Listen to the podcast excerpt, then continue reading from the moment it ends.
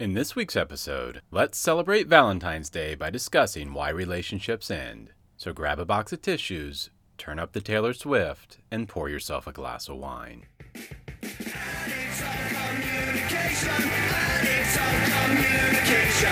Addicts of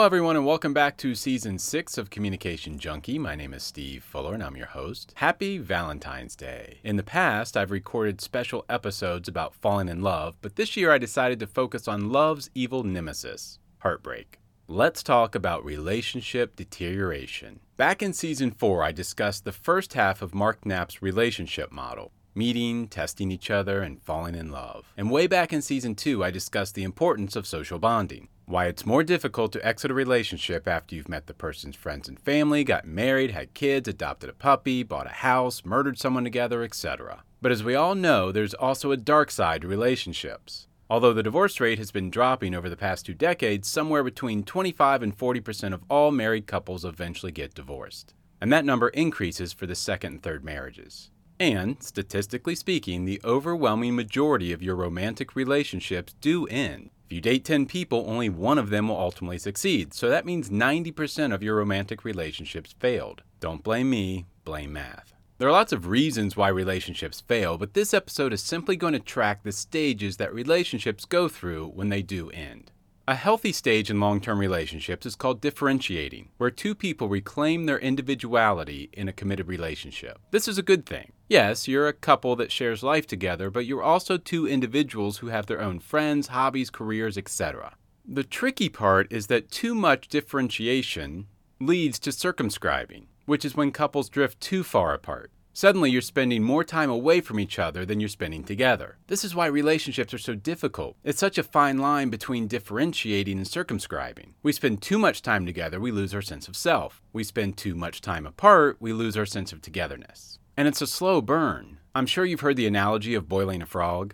If you put a frog in a pot of warm water, he'll be perfectly comfortable. If you turn up the temperature one degree every minute, the increased heat is so minimal that the frog keeps acclimating to his new surroundings. Little Kermit never realizes how dire his circumstances are until it's too late. A warm bath turns into frog soup without him even realizing he's being boiled alive. Before relationships officially end, Knapp identified two more stages that they go through.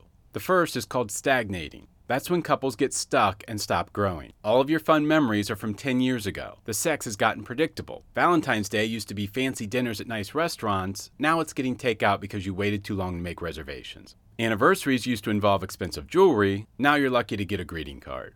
These are sure signs that your relationship is in trouble. Not because you should go into debt buying expensive gifts, but because no one seems to be making much of an effort anymore. Here's an exercise make a list of your top 10 dates with your significant other, your top five sexual experiences, your top three vacations. How many of them were from the first half of your relationship, and how many were from the second half? In other words, if you've been with your partner for 10 years, are your favorite memories all from the first five years? Have any been in the last five years? If not, your relationship is stagnating, which inevitably leads to avoiding. It's circumscribing on steroids. You're no longer drifting apart. You wake up one day and you are miles away from each other. Both people are living separate lives, almost as if they're single again. And of course, that's the last stage before terminating, which sounds like someone is getting murdered, but it's Knapp's dramatic term for when the relationship ends completely. While some of you might actually want to terminate your ex, simply breaking up with them will spare you a long trial and many years in prison. I'm also mentioning murder quite a bit in this episode. Pay no attention to that.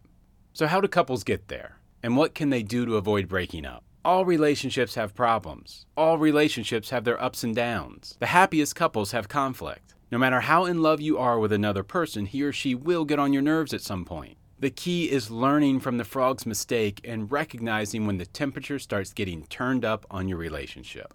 Healthy couples identify problems and communicate solutions. Unhealthy couples ignore problems, hoping they'll go away on their own, but they never do. They fester until they become a toxin that poisons the relationship.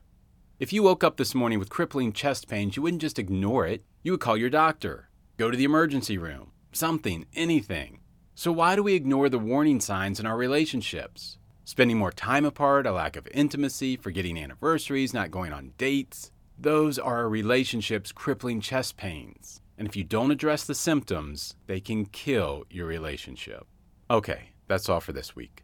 Special thanks to the band Randy for our theme song. Subscribe to Communication Junkie anywhere podcasts are found. Please rate the show while you're there. Positive ratings do help. Follow me on Twitter at FullSteve and at ComJunk. And check out my new illustrated mystery series on Instagram at Crafted by Steve. Please share this episode with friends and family if you found it meaningful. As always, thanks so much for listening. Until next week, be good. Communication. Communication.